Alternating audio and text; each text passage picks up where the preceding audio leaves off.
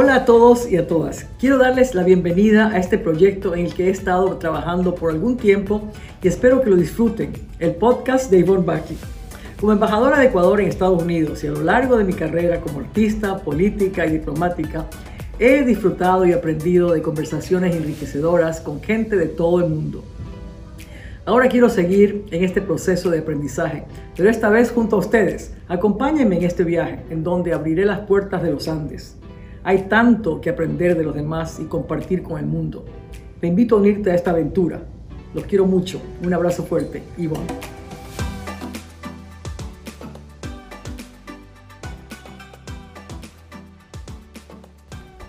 El día de hoy, en el podcast de Ivonne Baki, presentamos a un personaje muy especial, Carla Morales Rosales, activista de derechos humanos y abogada con experiencia en asesorías a empresas multinacionales y pymes, inició su propia fundación CARE después del terremoto del 2016.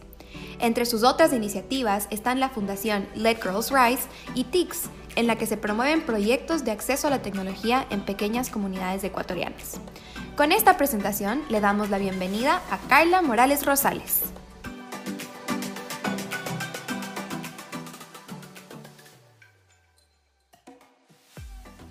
Estamos ahora en el podcast Ivonne Baki con una persona maravillosa, excelente, que ha hecho cosas increíbles en siendo tan joven, Carla Morales. Qué placer tenerte con nosotros y conversar sobre tu experiencia en todo lo que has hecho y cómo has hecho, cómo lo has hecho, por qué te dedicaste a tantos temas al mismo tiempo. Primero la fundación. ¿Cómo hiciste esa fundación que tienes? El gusto es mío. Gracias, gracias por invitarme. Me encanta poder conversar de este tema y sobre todo saber que podemos aportar desde esta conversación a cualquiera que nos esté escuchando y le sirva lo que tenemos que decir. Efectivamente, trabajo como abogada y estoy vinculada a una fundación, una organización sin fines de lucro, en donde nuestra fuerza medular está en el poder de la voluntad. Nosotros creemos en lo que puede hacer el ciudadano por compromiso y por convicción que son voluntarios al final del día de diferentes causas, y que puede esto acelerar la economía, acelerar el acceso a educación, el acceso a salud, y de esta manera contribuir en la erradicación de la pobreza. Fantástico, ¿viste? Ese es el tema que siempre decimos, ¿por qué hacemos las cosas? Dijiste tú la causa. No hay coincidencias en la vida, todos son por causas. Hacemos cosas porque tenemos la pasión o una causa específica. En tú estás trabajando todo esto para conseguir la educación, de sacar la pobreza, que es la base del desarrollo. Un país no puede desarrollar si hay pobreza y hay divisiones entre los grupos que tienen y los que no tienen. Y esa es la clase media. La clase media tiene que ser sólida y fuerte para que hayan democracias y que hayan igualdades en una forma con diferencias, pero con democracia. Y el acceso a oportunidades en la misma medida. Que no sea un privilegio de algunos pocos el poder cumplir sueños, sino el derecho de todos poder cumplir esos sueños. Y que la falta de acceso a educación, vivienda, salud y a esas necesidades básicas que, que todos tenemos, pero que particularmente las poblaciones más vulnerables las tienen insatisfechas. El poder garantizar ese acceso debe ser, creo yo, el deber primero de todo ser humano que está en una mejor condición para tender la mano. Ahí viene lo que yo siempre digo, el ejercicio responsable de la ciudadanía. No es solo un asunto de Estado, es también un asunto del ciudadano que tiene que ser consciente de que desde un ejercicio responsable de esa ciudadanía tiene que generar un impacto y ser un agente de cambio respecto de su entorno en la medida que pueda, sin quererse obligar o forzarse a algo que tampoco está a su alcance, pero sí entender que somos todos con pequeñas cosas todos los días que podemos aportar para mejorar la vida de alguien y cambiar esa realidad de un país latinoamericano que tantas necesidades vive. Me encanta escucharte, Carla. Mira, yo siempre digo que uno si puede hacer un cambio solamente haciendo sonreír a un niño al día, es suficiente para hacer un cambio. Y eso es lo que necesitamos en el Ecuador, personas como tú que sientan que el involucramiento debe ser de todos los ecuatorianos y no del Estado. El Estado está para solamente controlar que todas las leyes se cumplan, que las cosas salgan bien, que no haya corrupción, que las instituciones sean sólidas, pero los que tienen que conseguir eh, riquezas, eh, inversiones, eh, trabajo para la gente, somos todos el sector privado, el sector, el sector público está para ayudar, pero el sector privado está para conseguir que haya resultados positivos y hay que unirnos todos para conseguir que haya una clase media sólida, porque no podemos ver un niño que tenga oportunidades máximas y otro que no tenga ni siquiera educación ni salud y que después digan, este porque es pobre no pudo llegar. no, no, no, es aceptable que se hable todavía en el siglo XXI de temas de pobreza. Un país como el Ecuador que tiene tanta riqueza no puede vivir en pobreza. Entonces, es, esto es el resultado no solamente del Estado, pero estamos acostumbrados a decir siempre, deme dando, deme haciendo. ¿A quién? Al Estado. Entonces se convierte en el, Estado papá. Es el que nos está haciendo todos los, los, los resuelve los problemas. Pero no hay personas como tú que puedan ayudar en esto. Si hubieran más, estaríamos en otro momento ya. Yo creo que hay muchas, pero que también tenemos que reconocer que el servicio público, desde la función pública, digamos, y de lo que ejercen los funcionarios cuando están en el Estado, a veces se desconecta mucho de la realidad de las comunidades y también los ciudadanos nos hemos acostumbrado a una clase política que nos ha enseñado que todo tiene que venir eh, resuelto. Entonces yo no tengo la iniciativa de resolver o no busco el uso de esas herramientas para resolvernos sin desconocer que hay gente que por más que quiera no tiene ese acceso y es una realidad. Ahora, lo importante es encontrar ese punto de equilibrio en el que el Estado cumple su función, no solamente de tutelar, de proteger y de garantizar derechos, sino también de crear un ecosistema amigable con el desarrollo, con la inversión. Siempre he dicho, el Estado no tiene que generar empleo, tiene que generar las condiciones para que el sector privado pueda generar esas plazas de trabajo y la ciudadanía tener acceso a las mismas en una igualdad de oportunidades. Ahora, no es menos cierto que la realidad nuestra es que el número de pobres es tal, el número de niñas embarazadas es tal, que sí, nos estamos enfrentando a desafíos del siglo XXI, pero con necesidades del siglo XIX y del siglo XX. Nosotros tenemos por delante el cambio climático, pero también tenemos una realidad, que hay poblaciones en, la zona que rodea Guayaquil, por ejemplo, que no tienen acceso a agua potable. Entonces, ¿cómo resolvemos temas de cambio climático cuando nuestra gente todavía no tiene ni agua para tomar? No, tiene, no podemos ponerle por delante un problema del futuro a alguien que está viviendo una realidad triste que debió haber cambiado hace más de 50 años. Y es por eso, mi querida Carla, que este momento es oportuno de conversar contigo, porque lo dijiste exactamente, el Estado está para que ponga las cosas de, encontrar soluciones a los problemas como estos, del agua potable, de todo lo que tiene que ver con la parte sanitaria, de que den oportunidades, pongan las reglas claras del juego para que pueda venir la inversión y que el sector privado pueda hacer el trabajo. Pero si tenemos todavía pobreza extrema, donde no tienen que pensar sino que van a darle de comer a sus hijos en la noche o el siguiente día, no puedes ponerles cosas como dijiste tú, el cambio climático, si no tienen agua potable todavía. Entonces, por eso es que estamos trabajando aquí ahora un acuerdo justo con Estados Unidos, que es el primer socio comercial, porque eso genera reglas claras y ahí puede venir la inversión.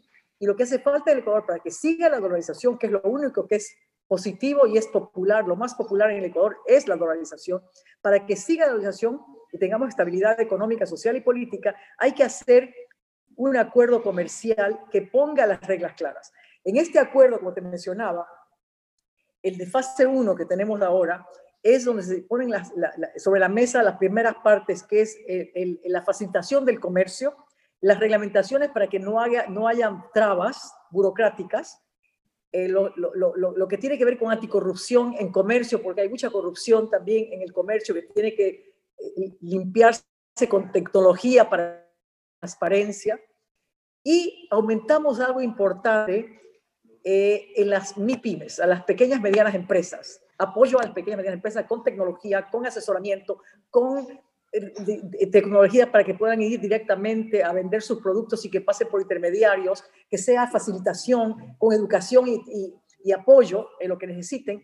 Y eso es lo que estamos haciendo ahora en la fase primera para poder llegar a la, negociación siguiente. Pero aquí quiero el apoyo de ustedes, las personas que pueden apoyar a comunicar esto, a, a hacer entender la importancia de encontrar una solución a problemas que pueden trabarlos, porque vienen gente populista que no quieren, que no quieren que el pueblo sea mejor, que les conviene que sigan así para poder estar en el poder.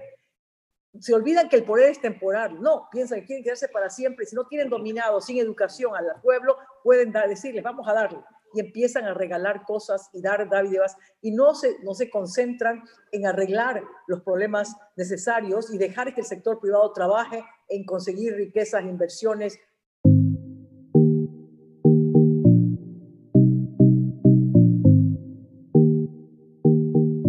Somos Isabel y Nicole, productoras del podcast de Yvonne Baki Y además somos autoras del nuevo blog de la Embajada del Ecuador en Estados Unidos, Legacy.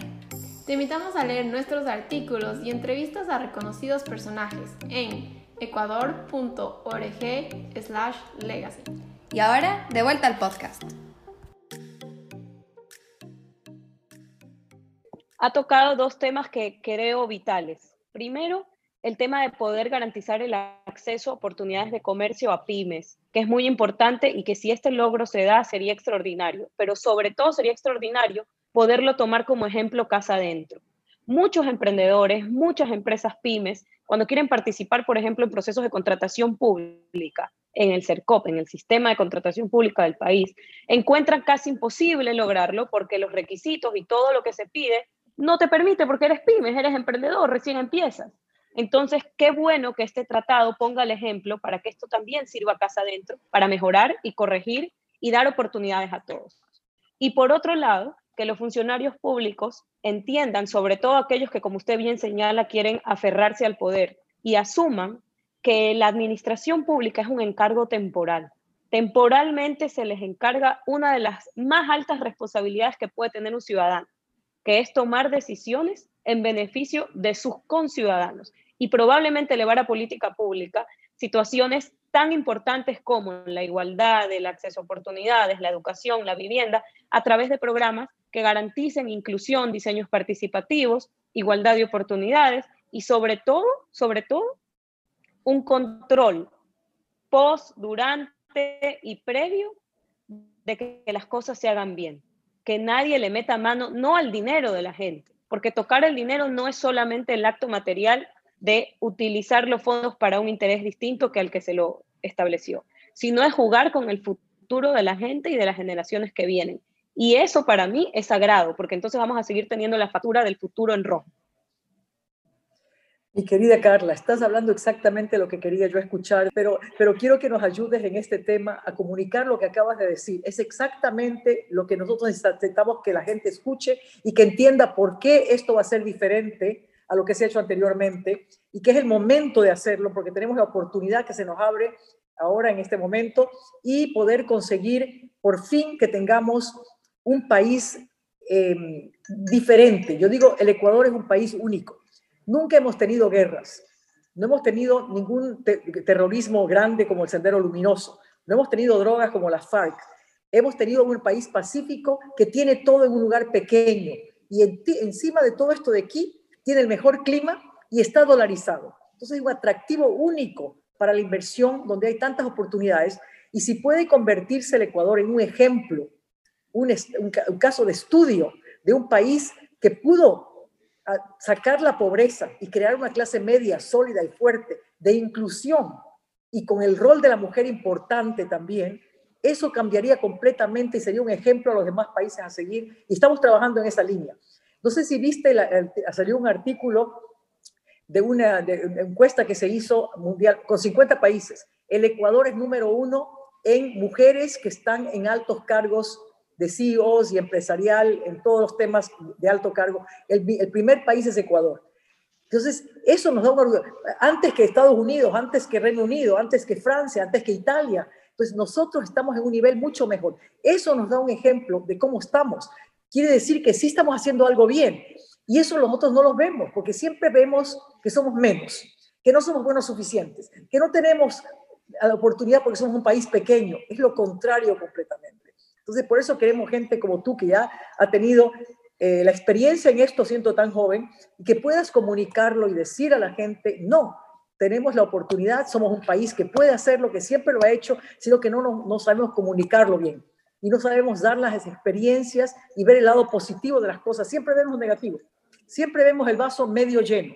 Nunca le le preguntas a alguien cómo está y te dice excelente. Dice más o menos. Entonces, esa parte hay que cambiarla con ustedes, los jóvenes. Y por eso quiero que me apoyes en esto junto con las, las pasantes que están conmigo y que estamos creando un grupo de jóvenes que nos apoyen y ser optimistas. Cuando un padre le dice a su hijo, tú eres un tonto, no sabes nada, ese niño se convierte en tonto y no sabe nada.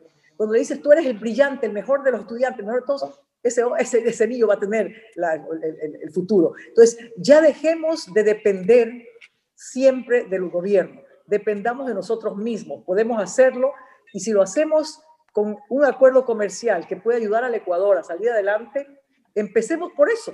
Empecemos por eso, después lo demás se abren las puertas. Yo creo que ahí no puede llegar gobiernos. Si ven que la gente se une para apoyar esto, ya no van a llegar gobiernos que están en contra.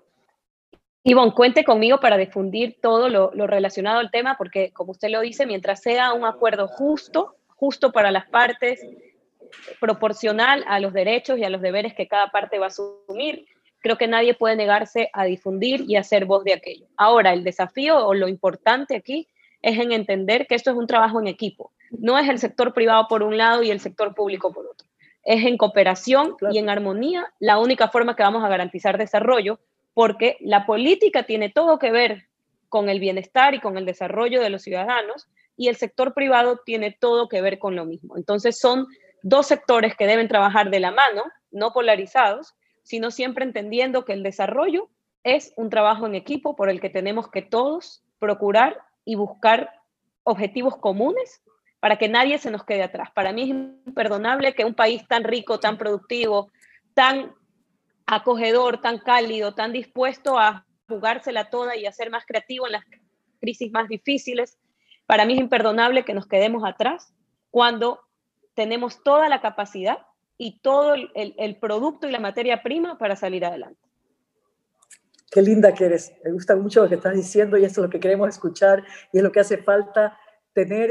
Hay, hay un grupo, tú dices, hay muchas personas que tienen eso, pero lo que no se comunica no existe. Entonces, es bueno hablar y tú eres excelente en comunicar. Entonces tenemos que unir esas personas y tratar de encontrar la fórmula. Y la fórmula es el rol de la mujer. Yo creo que la mujer es el centro. Vamos a tener hombres con nosotros también, pero la mujer tiene el sentimiento más, no, puede ver un niño llorando, no puede ver la pobreza en una persona, no puede ver eh, la justicia, la falta de justicia, la injusticia.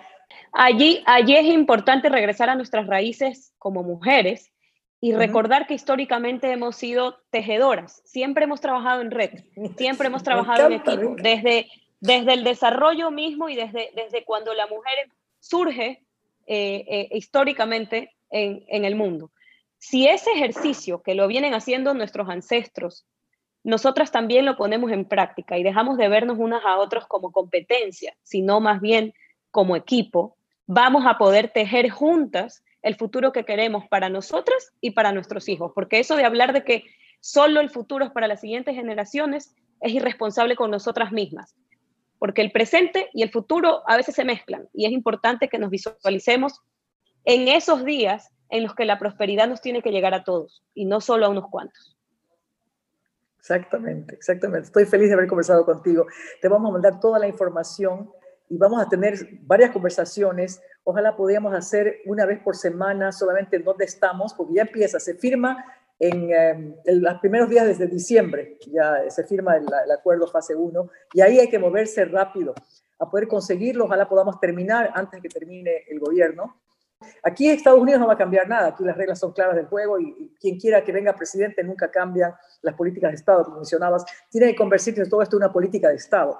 Pero desgraciadamente no tenemos eso todavía en el Ecuador. Eh, se pueden cambiar, eh, quien quiera que viene cambia y borra y va de nuevo. Entonces no queremos que esto se repita otra vez. Se, hizo ya una vez el acuerdo que hicimos hace 15 años.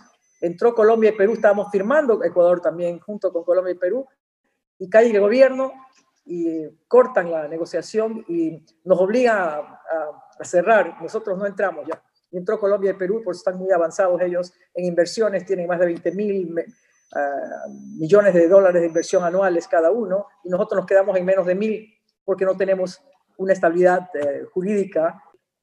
yo, estoy segura que esta vez las cosas pueden ser distintas porque teníamos herramientas de comunicación que nos permiten hacer que la fuerza y la presión venga de la gente. Y esa es una oportunidad a la que ningún gobierno o ninguna autoridad puede hacerse el ciego. Si la gente quiere un cambio, lo va a pedir. Y si lo va a pedir con fuerza, lo va a lograr. Ya me has hecho tener carne de gallina porque es exactamente lo que quería escuchar. Y es eso, la tecnología cambia, la comunicación es todo, y ahora con las redes sociales ya no se puede esconder.